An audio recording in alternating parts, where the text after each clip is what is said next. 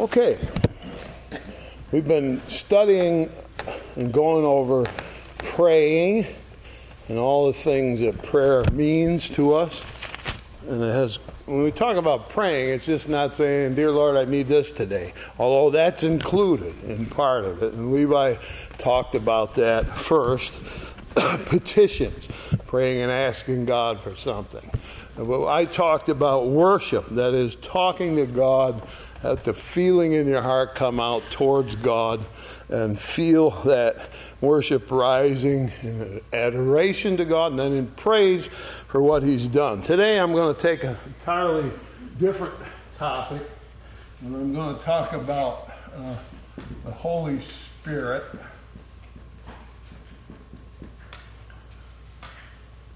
Now, when you pray, who do you pray to? The Father, the Son,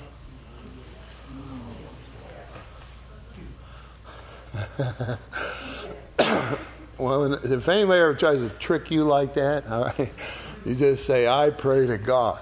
All right, you, that's how you do. You pray to God. All right, now, Jesus, when he taught us how to pray, said what? Our Father who art in heaven. All right?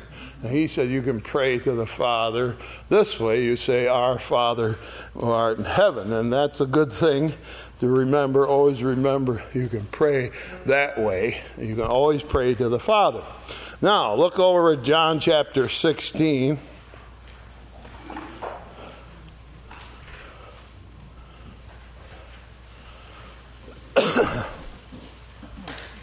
John's Gospel is chapter 16. Jesus is talking at the Last Supper, giving them lots of information. And so we know that Jesus said, when you pray, you say, Our Father.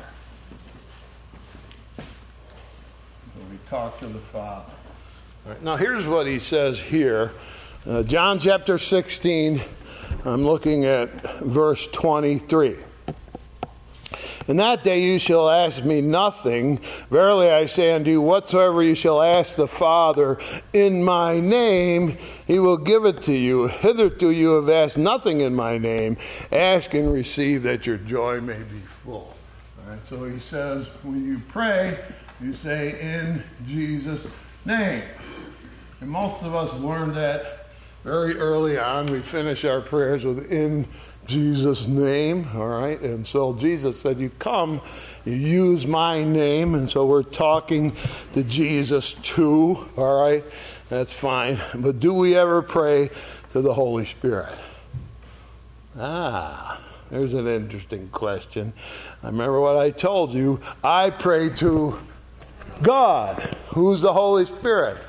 God. All right. So you certainly can talk to the Holy Spirit. He's more than willing to listen. But there are particular things, and that's why I wanted to spend a little time today talking about praying when you talk to the Spirit. What is it that the Spirit does? And why would you say, I want to pray to the Spirit to do something? so in John chapter 16, Jesus is going to give us a reason why we would talk to the Spirit. And this is something that I've learned to do regularly. Regularly. It's because of what Jesus says here. So let's see what he said. John chapter 16. All right, I'm looking at verse 7. Nevertheless, I tell you the truth, it is expedient for you that I will go away. For if I go not away, the Comforter will not come to you.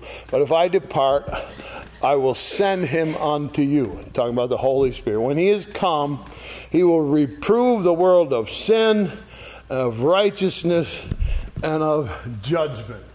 So, one of the, there's three things here listed that the Holy Spirit does. He says, sin, righteousness, and judgment to come.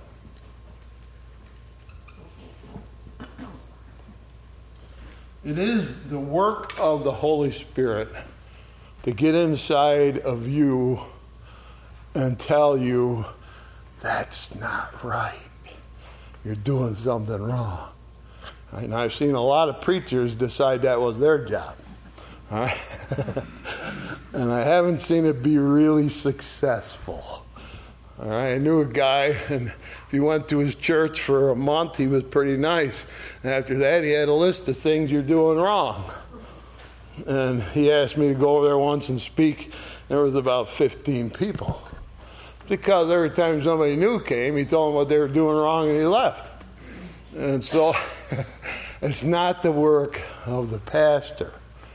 However, however, uh, there's a responsibility of the pastor to guide a flock in the right way. And so he's kind of at a loss. I remember there's a sister church to this one, built by the same man who built this church. Uh, Israel Sanborn, and it's in Sanborn, New York. And I wanted to go visit that church, so I went over there and uh, went to a service.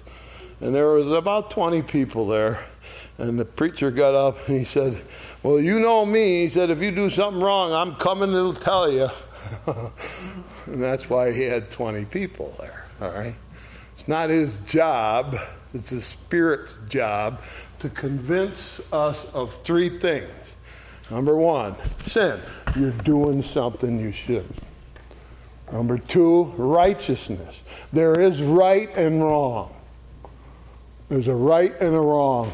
And you need to understand that just whatever you choose isn't right because you chose it. There is a right and wrong. There's righteousness, and God has that standard set. And the last thing is judgment. He says, uh, judgment will come. If you're only going to do what you decide you feel like doing, then you're going to someday answer for it. Now, the Holy Spirit, when He comes, is the one that will convince you that what you did was wrong, that you need to make a good choice, make a right choice, and that if you don't, you're going to answer for it. And so when I read a passage out of the Bible and it tells us to do this and do that, I'm not going to come up to you and say, Did you get that? people do come to me and they say, You're talking about me again. Well, no. One of the most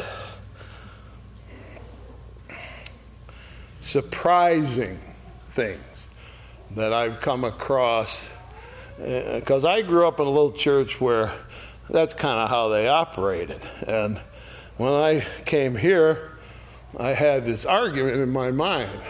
Should I point people out? Should I go knock on their door or should I just talk? What should I do? And I felt like I wasn't sure. And then when we started, we had 40 people here. And every year it went up 10, 10, 10, 10. And then it went up 20, and then it went up 40, and it got quite high. So I'd come in and I'd walk and I'd look around and this room's full, and that room's full, and that room's full. And I don't even know who's upstairs because I can't see up there. Uh, usually late people go up there. and, uh, and I'd say, How is it possible for me to address every problem that's sitting in front of me? I can't do it. I just, there's no way I could do it. If I sit, sit down and think of all your problems, uh, there's not enough paper in the world, all right, to do all that. And so when I first came to that thought, I said, if I'm responsible for people, I just can't be that responsible. Uh, I can't cover everything that needs to be covered. And that's when the work of the Spirit became very evident to me because. Uh, it's not what I say sometimes. Sometimes it's the person sits next to you and shakes your hand. Sometimes it's that person. Sometimes it's a song that we sing that goes right down your alley. All right? That's why I always say we sing and talk and pray together because a song can do a lot more for you than I can. And so you have to rely on the Holy Spirit to reach through into people's hearts. And this is what he's going to do. And if somebody is going to point out your sin to you, first thing you're going to say is mind your own business. And probably that's okay, you know. Uh, maybe you should mind your own business. But the Spirit has the ability to get in to your brain, get into your mind, and you feel that little uneasiness. You got that thing in your mind. That's Him. He's doing that. And He's working in you. And so uh, when I talk about let's pray to the Holy Spirit, we're going to pray for what He does. And one of the things he does is to get into people's minds. Use the word conviction, we call it, to be convicted that you're doing something wrong. It was a word that they talked about when I was a kid all the time. You be convicted, or you will feel that there's something wrong. And it is a spirit that will do that. He will speak to you, all right? And verse 9 of chapter 16 of sin because they believe not on me. Right? So sin always represents something. It represents that you really don't think that God means it. So I can kind of do what I want. Of righteousness, because I go to my Father and you see me no more. All right? How do we know there's a right and wrong? Because Jesus came down and did what he did and went back to heaven. And they took him in and made him the king of the whole place. So whatever he said was right and of judgment because the prince of this world is judged. All right, the most difficult and powerful force outside of God is Satan. And he says he's already judged. So if he's judged already, don't think you're going to slip by. You're going to answer. We're all going to answer. So the Spirit says, uh, I will talk to you, I will talk to the people. And when I realized I got to the point where the, the helplessness of, of ministering to a large congregation, you just have to say, All right, God, I'm going to pick this text, I'm going to talk about it. That's the next thing we pray for. Here it is, verse 13. Howbeit, when he, the Spirit of truth, is come, he will guide you into all truth.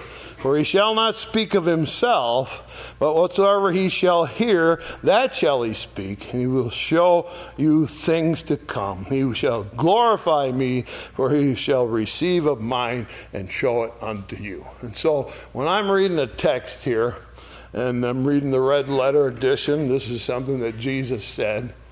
Uh, the first thing I have to pray every week, actually all through the week, is I got to understand this. And you said the Spirit is the one that will guide you into truth.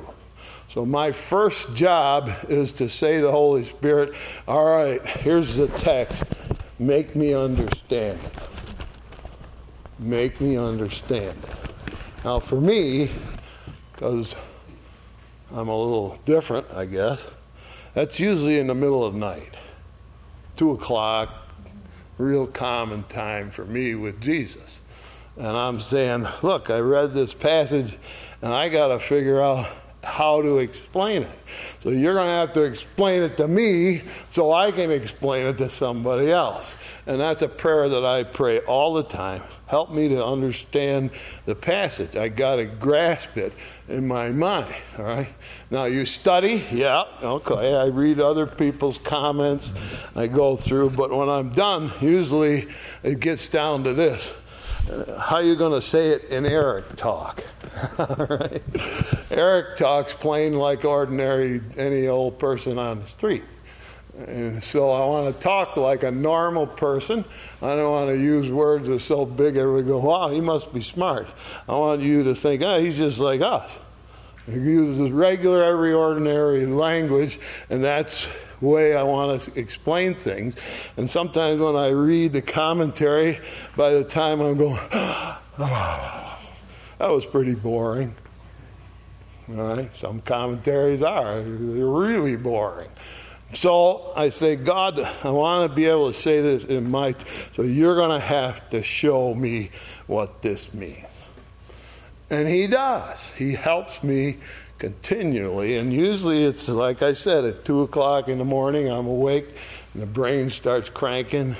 And I, you have to read your text, you know, 15 times before your brain goes. and I read the text in the morning and I read the text at night and I read the text here and there and I go over it again and again and then God starts cranking in my mind. So I got the Holy Spirit and I say to him, Help me understand. I also say to him, Help them understand. Right? I got to say the same prayer for everybody. All right? So if you're going to understand the Bible, the Holy Spirit says, Jesus said he's going to come, take my things, and show them to you.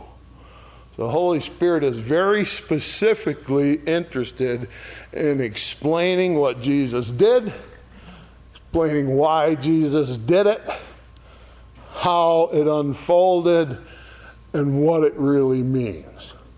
And the Holy Spirit will help you to understand those things that are here, and you begin to understand. The more you go, the more you understand who Jesus is. The Holy Spirit's explaining that. And so when we have a church and you're gathered together, how are we going to touch everybody's need? I can't. Holy Spirit can. How are we going to explain the Bible, particularly difficult passages? How are we going to explain them? Well, God's going to help me and God's going to help you. And together, he's going to make us understand. And that, I think, is the critical work of the Holy Spirit. Now, you can go to a lot of churches and they're going to tell you something different. They're going to tell you, well, if you can only speak in some foreign tongue, you got it. I'm going to tell you, no, you don't. Everybody's in this boat.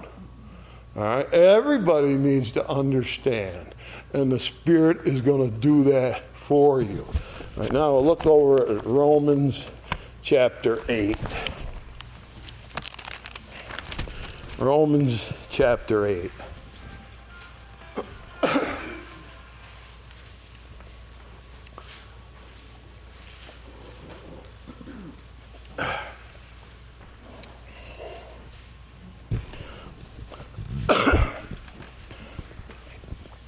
Here we have the description, probably better than any other place, of how the Spirit works. How does He do what He does? How does He help you to understand?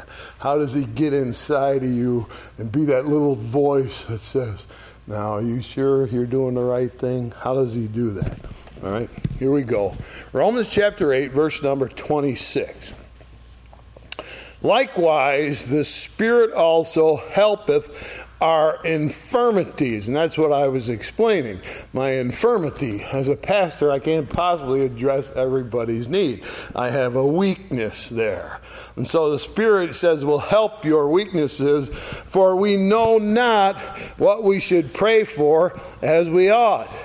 And that's, you come to, eventually, you're going to come to that say, I don't know what to pray for.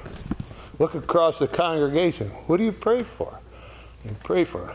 There's a, a preacher who said once, make sure that the people you preach for are the people you pray for. That's a very good thing, all right? So, what am I going to pray? I'm not even sure how to pray. He says, No, you won't really know what you should say, but the Spirit itself maketh intercession for us with groanings that cannot be uttered.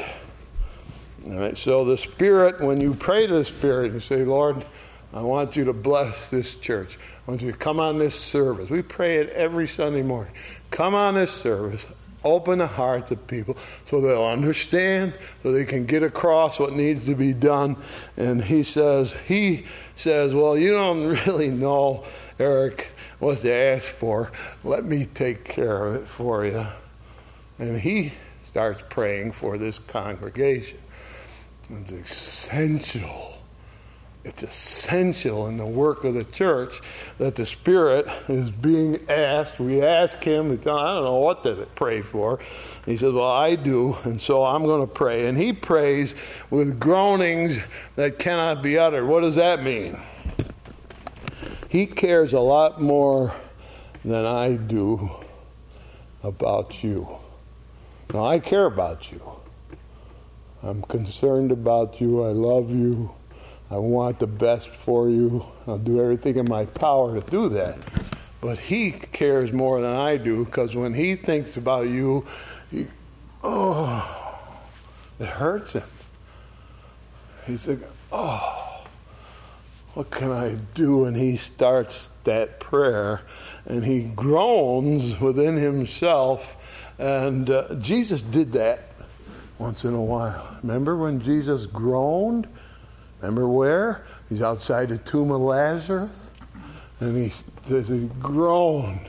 Why? Because it's really a situation where he wants to get so much out of it and he's not sure if these people are going to get it. And so he groans. And that's what the Holy Spirit is doing. He's groaning for it. And here's why 27. He that searcheth the heart knoweth what is the mind of the Spirit. And that's what we ask him to do, is to search hearts. Search hearts. Search me and know my heart. Try me and see if there be any wicked way in me, and lead me in the way everlasting. I can't search your heart. We all got a little door on our heart that we can close to the rest of the world. He can go right through it. He enters all rooms, the doors being shut. And he can search inside of you and he can find what it is because he maketh intercession for the saints according to the will of God. So the Holy Spirit is an essential person in getting us where we need to be. Now, here's where he's going to take you. Verse 28. You know, all things work together for good for them that love God, and them are called according to his purpose. So he said, I want to help you. And what the Spirit's work is to make your life better, to improve your life, to improve your understanding, to improve it. He's always got that on his heart. And so when he prays for that, he's He's wanting that very much. And so we pray to the Spirit. We ask the Spirit for the things that He does.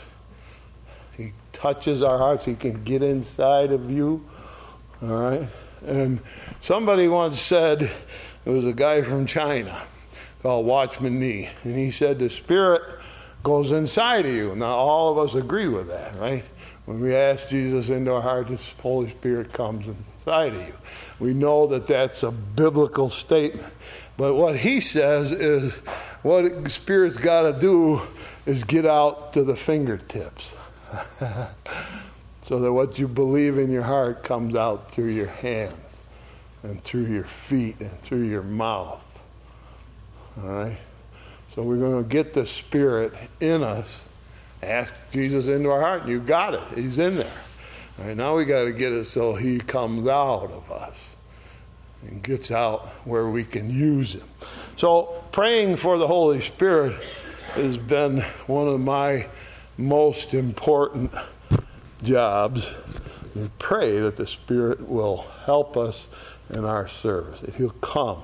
That's specifically His job. Jesus said that's what He's going to do, and that's what we ask for. We ask Him to come and do that be in our service. And so praying to the Holy Ghost is fine. Do it. Remember, you're praying to you're praying to God. All right? You can talk with him. He's he's quite easy to get along with. So don't be afraid to talk to God. And we'll go on one more or two about prayer. Thank you.